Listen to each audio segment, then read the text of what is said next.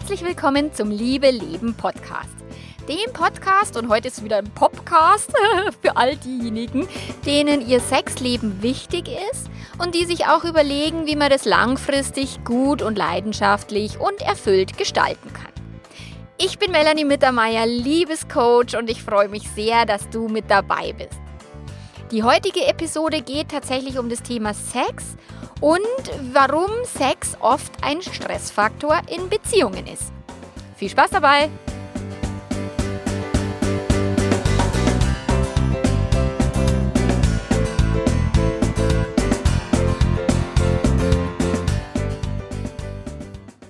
Ja, der Popcast schlägt heute wieder zu. Ich liebe es ja, über Sex zu reden. Ich habe da richtig, richtig Spaß dabei. Und äh, die heutige Episode ist äh, entstanden, als ich äh, mein Hörbuch, ich habe ein Hörbuch produziert zum Thema Oh nein, schon wieder Sex, von der ehelichen Pflicht zu mehr Spaß im Bett. Und während der äh, Konzeption zu dem Hörbuch, ich habe mir da, ich habe mir da jemanden mit ins Tonstudio geholt und war eben nicht allein. Und zwar hat die Stefanie Bogendörfer, die ist Sängerin und Stimmtrainerin. Die äh, ist auch die Moderatorin vom NLP Fresh Up Podcast von der Fresh Academy, die mit Marc Plätzer und Wiebke Lüth den äh, Podcast eben produziert und hat auch schon äh, Hörbücher produziert für die Fresh Academy. Also es lohnt sich da reinzuhören, empfehle ich von Herzen gerne und bin auch Fan von den Hörbüchern. Ähm, ja, ich bin super dankbar, dass die Stefanie da mir zugesagt hat, mich bei meinem Projekt zu unterstützen. Und sie hat mir während der Vorbereitung eben eine total coole Frage gestellt. Und zwar, warum ist für viele Paare das Thema Stress immer wieder ein Stressfaktor? Und aus meiner Sicht gibt es da sehr, sehr, sehr viele Gründe dafür. Und drei davon habe ich jetzt für diesen Podcast, also für diesen Blogartikel, ähm, ja, rausgepickt. Stressfaktor 6 durch negative Prägung die, unsere Sexualität bilden wir in unserer frühesten Kindheit aus. Also diese Grundlagen werden schon sehr, sehr, sehr früh angelegt. Ungefähr im Alter von zwei bis drei Jahren entdecken die Kinder mehr und mehr ihren eigenen Körper, lernen A, ihre Ausscheidungen zu kontrollieren und beginnen dann auch die unterschiedlichen Körper von ihren Spielkameraden zu erforschen. Also diese berühmten Doktorspiele. Es gibt, glaube ich, ganz, ganz, ganz viele Kinder, die diese Doktorspiele gemacht haben. Und auch ich, ich bin aufgewachsen mit drei Brüdern und einer Cousine und einem Cousin. Also wir waren zu sechst und wir haben schon auch in unserer Kindheit viel, viel erforscht.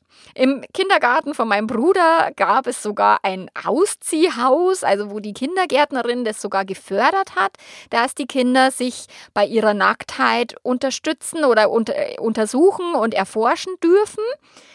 Der Kindergarten wurde dann ziemlich kurz darauf zugesperrt, weil das nicht alle so witzig fanden wie meine Eltern. Die waren da total tiefenentspannt.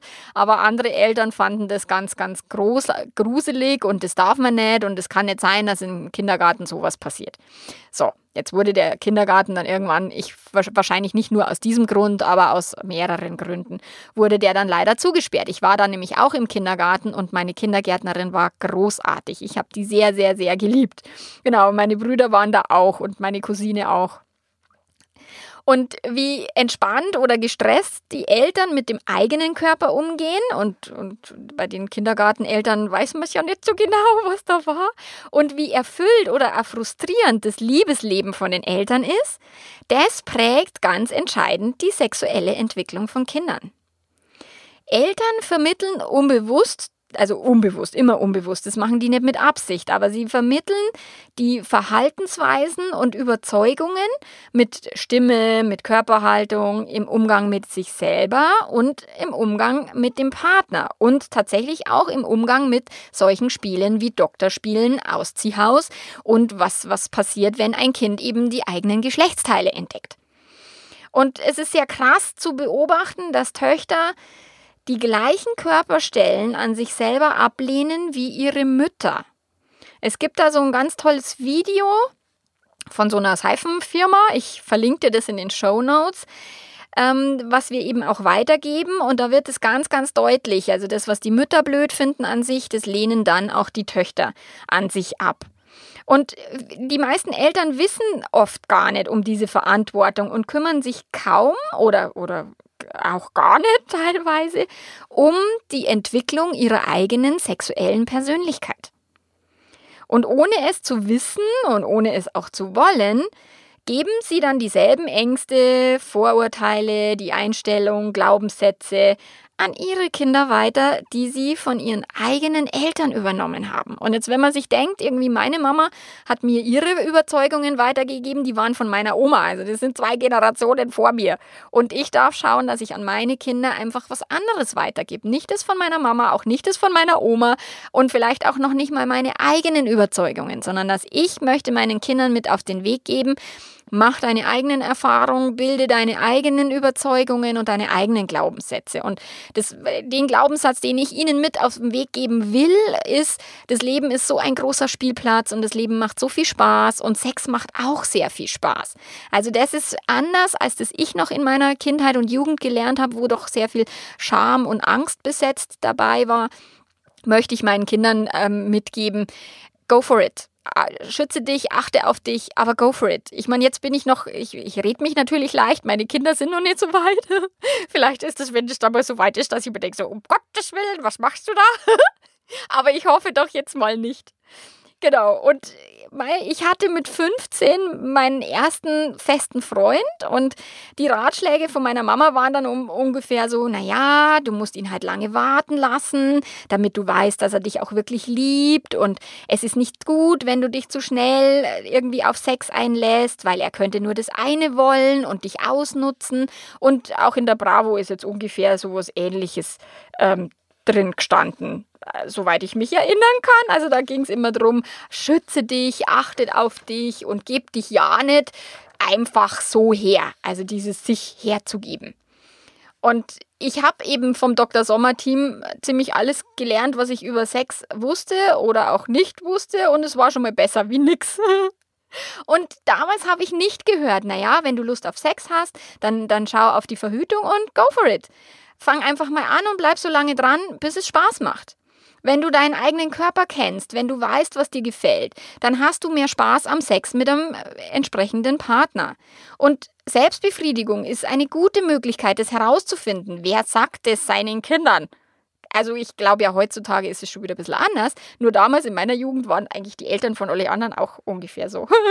Dann, äh, warum habe ich niemals gehört, ja, Sex ist wunderbar, für Mädchen genauso wie für Jungs. Es heißt immer, die Mädchen müssen sich quasi aufsparen und, und nur Jungs wollen Sex. What the Bullshit.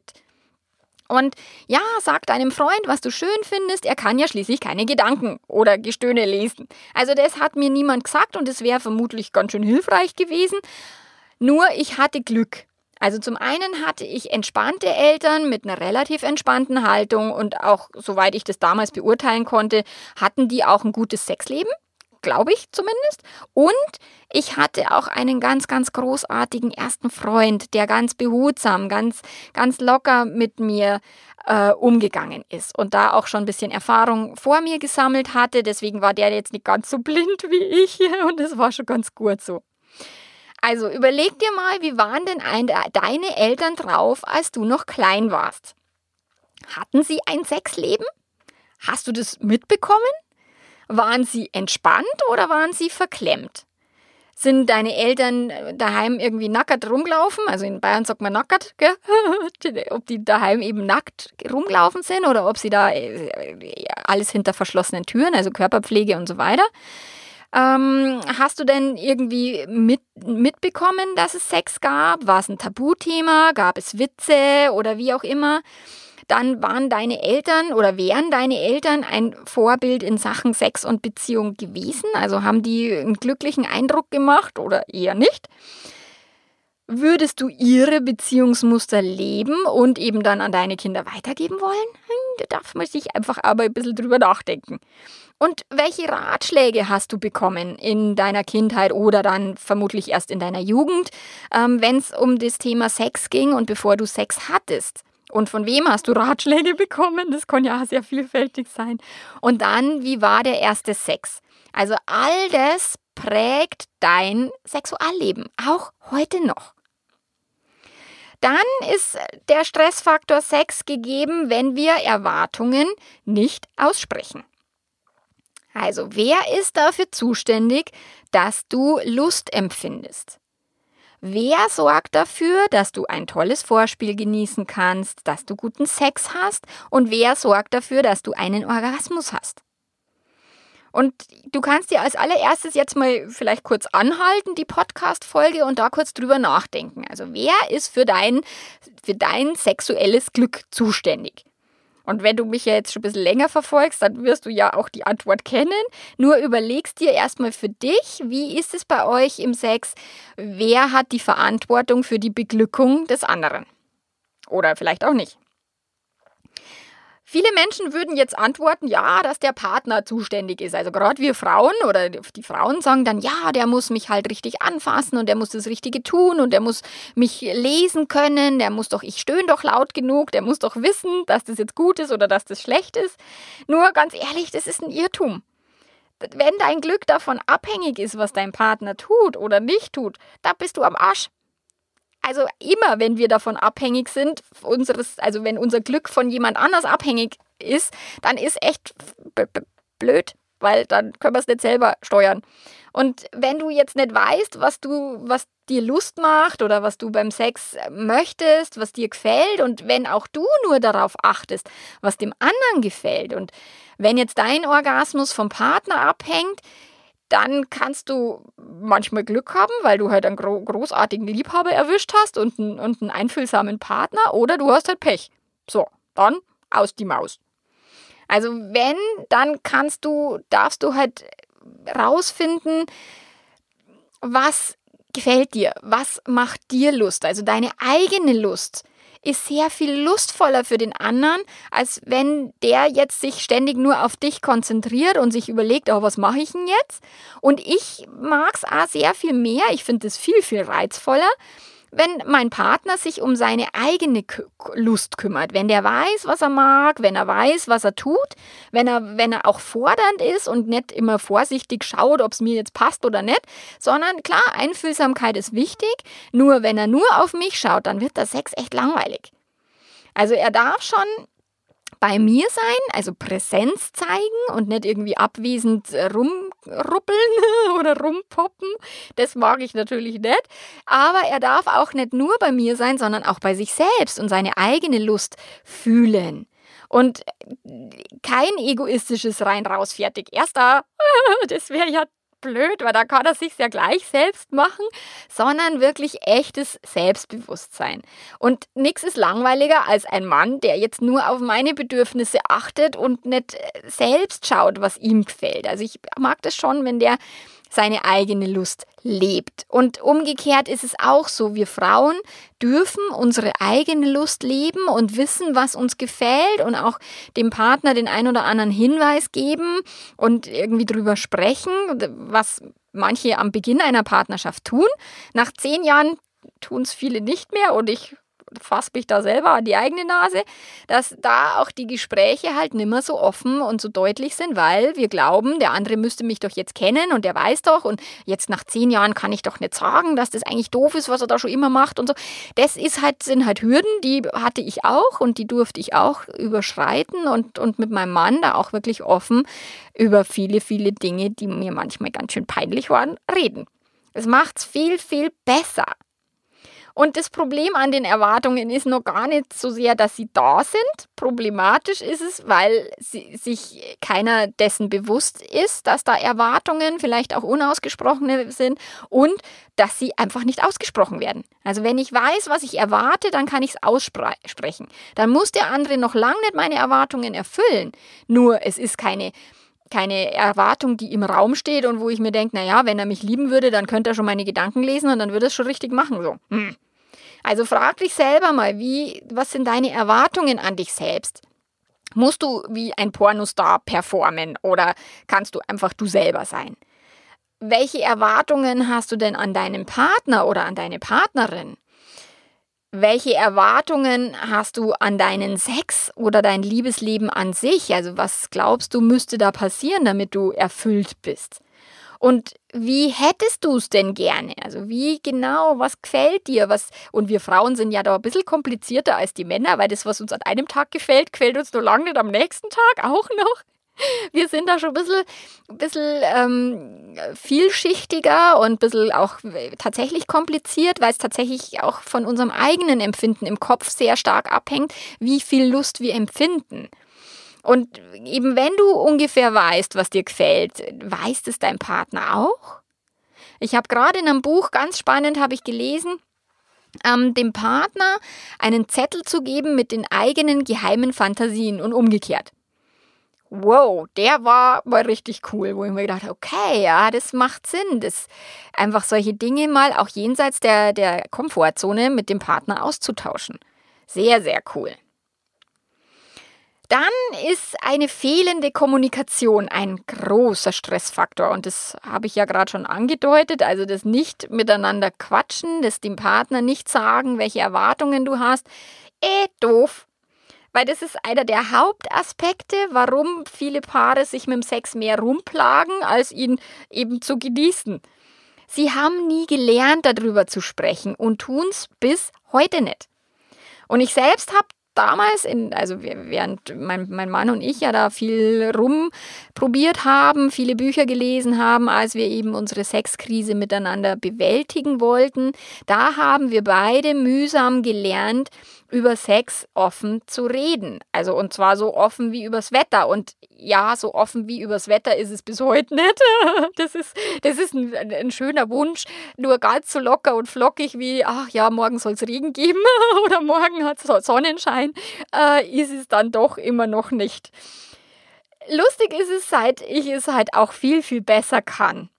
Weil jetzt traue ich mich auch die anderen Menschen halt zu fragen, wie es denn im Bett so läuft. Also das habe ich ja damals nach der Krise, habe ich mir gedacht, ich frage jetzt einfach jeden, wie es bei dem ist weil ich will das jetzt wissen. Und echt, da habe ich Geschichten gehört. Unglaublich. Spannend und auch recht spannend manchmal. Und je offener ich bin, desto mehr erzählen es halt mir und klar durch meinen Job sowieso. Und ich liebe es, wenn ich die Geschichten höre und wenn ich höre, was läuft bei denen wirklich in der Beziehung. Also sagt man ja immer so schön, in der Beziehung kannst du nicht reinschauen. Ich schon, Gott sei Dank, in viele, weil ich finde es super spannend, auch die Beziehungen wirklich von innen zu beleuchten. Das ist ja meistens mein Lieblingsthema und deswegen mache ich diese Arbeit, weil ich das einfach großartig finde. Und auch diese ganzen Schwierigkeiten und auch wenn Sex mal zum Problem wird, finde ich das jetzt mittlerweile nicht mehr bedrohlich, weil ich habe es selber gelöst und ich habe es selber geklärt und deswegen finde ich es auch überhaupt nicht mehr bedrohlich. Und so kann ich andere natürlich viel besser dabei unterstützen, ihr eigenes Sexleben zu klären klären und zu lösen und wieder erfüllt zu gestalten, selbst wenn es schon fast hinüber war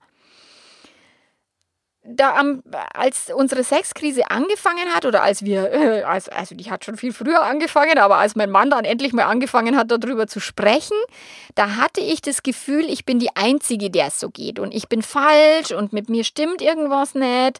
Und, und diese Lustlosigkeit, oh Gott, oh Gott, das dürfte ich doch nicht haben, ansonsten, ich muss ihn, ich liebe ihn doch, da müsste ich doch auch Lust haben und solche Dinge. Und im Laufe der Zeit habe ich dann mitbekommen, dass es halt sehr viel mehr Paare gibt, die eben mehr Frust als Lust im Bett empfinden, die eben auch dieses unterschiedliche Verlangen haben oder tatsächlich auch Paare, wo beide sagen, ach, echt Sex und so, ah nee, lass mal. also gibt es ganz viele unterschiedliche Abstufungen und es betrifft ganz, ganz, ganz, ganz viele Paare. Und das hat mich damals extrem erleichtert. Also ich dachte mir, ach Gott, wenn es mit mir irgendwas nicht falsch läuft, dann, dann mu muss es ja irgendwie zu lösen sein und dann gibt es halt vielleicht Dinge, die wir machen können. Also diese unterschiedliche Lustentwicklung ist normal. Es ist auch normal, dass es sich ein bisschen langweiliger anfühlt im Laufe der Jahre natürlich, weil Lust speist sich ja aus, aus Unerwartetem. Lust speist sich aus Begehren und Begehren entsteht nicht, wenn der Partner jede Nacht neben dir liegt. Das ist halt so, also ein, was ständig verfügbar ist, das begehren wir nicht so stark. Und Liebe ähm, macht nicht mehr Begehren. Im Gegenteil, Liebe und Harmonie, ja, killt sogar das Begehren und die Lust. Also das heißt nicht, wenn du keine Lust mehr hast, dass du deinen Partner nicht mehr liebst. Du begehrst ihn halt einfach nimmer und dafür braucht es ein bisschen ein Auseinander, anstatt ein ständig beieinander sein. Genau. Und ich fand es total schön, als ich das damals von dem Sexualtherapeuten, von dem David nachgelesen habe, in dem Buch, das ich ja ständig empfehle, ähm, die, die Psychologie sexueller Leidenschaft. Und ich habe dann auch dieses Buch gelesen von der Anne West, Feelings hieß es, wo auch nochmal diese sexuelle Entwicklung von der Kindheit bis eben ins hohe Alter, wie, wie das beschrieben ist, war großartig. Ich verlinke dir die beiden Bücher auch in den Show Notes. Und ja, und Paare, die länger zusammen sind, stoßen halt grundsätzlich immer an irgendeinen Entwicklungspunkt in der Beziehung. Ob das jetzt Sex ist, ob es Geld ist, ob es Kindererziehung ist, die Schwiegereltern, Hausarbeit oder whatever. Allerdings lässt sich halt über die Hausarbeit leichter streiten als wie über Sex. Und über die Schwiegereltern herziehen ist vielleicht auch ein bisschen leichter, als wie über die, das eigene Sexleben da herzuziehen. Durch das ist es halt ein bisschen, ja, trauen wir uns viel mehr an die anderen Themen ran und wagen uns daran, als dass wir dann das Thema Sex angehen. Und ich weiß, dass es auch nicht gerade die leichteste Übung ist, wirklich über Sex zu sprechen und über Sex das als auch Projekt in der Beziehung zu nehmen und auch als, als wichtig. Also gerade in der Prioritätenliste darf der Sex natürlich dann ein Stück weit nach oben wandern, weil wenn er nicht wichtig ist, also wenn dir ein Papagei nicht wichtig ist, dann hast du keinen. Und wenn dir Sex nicht wichtig ist, dann hast du keinen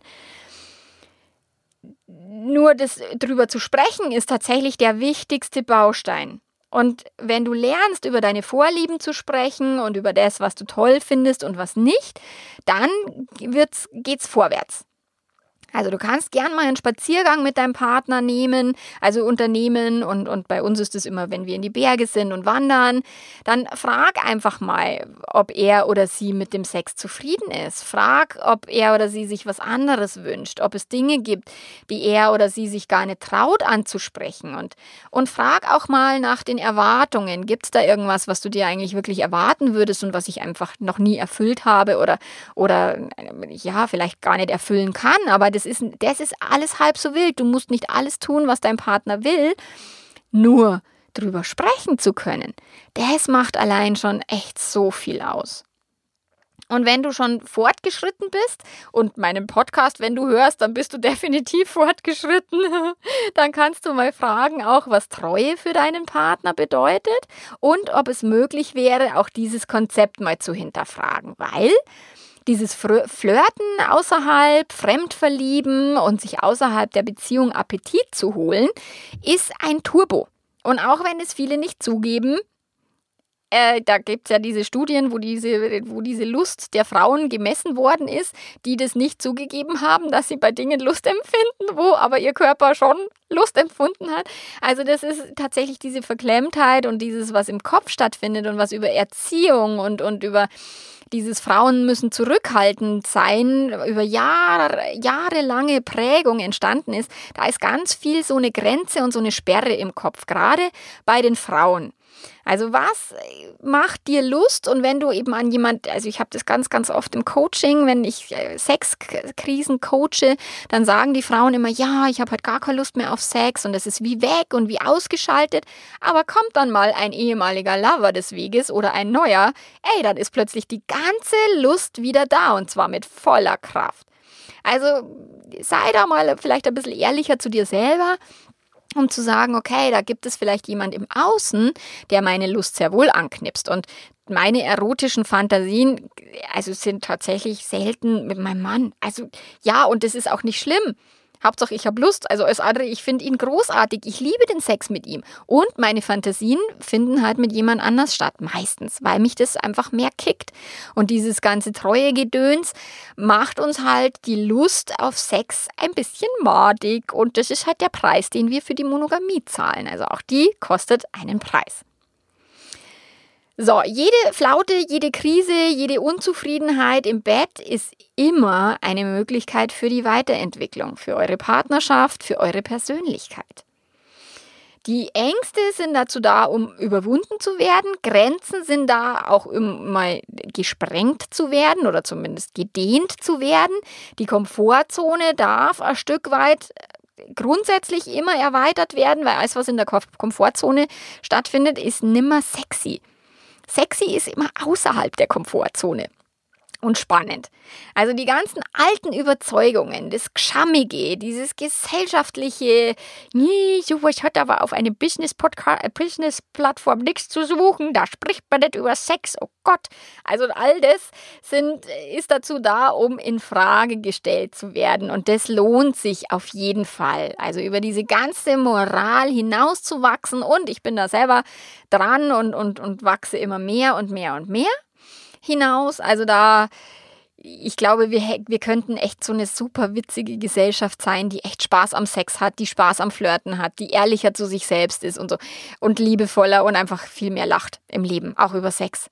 Also das wäre so das, was ich will. Und deswegen ist mein Hörbuch auch äh, super lustig. Es ist an der einen oder anderen Stelle auch vielleicht ein bisschen ein geschammiges Lachen, weil wir zwei Weibsen haben uns da ein bisschen zusammen, zusammen gelacht und haben da echt viel, ein, ein, ein locker, flockiges, leichtes Hörbuch produziert. Genau. Und da bin ich auch sehr stolz drauf, dass das Hörbuch auch für viele, viele Paare einfach ein Anstoß ist, drüber zu sprechen. Natürlich zaubert es dein Sexleben nicht, nicht perfekt und nicht schön, nur es ist für dich und für deinem Partner einfach eine Möglichkeit, mal verschiedene Dinge zu beleuchten und darüber ins Gespräch zu kommen.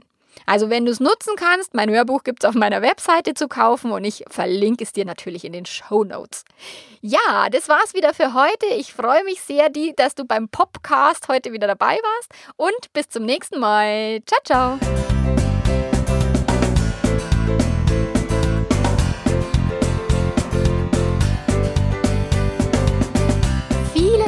Fürs Zuhören. Schön, dass du da warst. Ich freue mich total, mal wieder für dich hier Podcast einzusprechen und über Sex zu sprechen.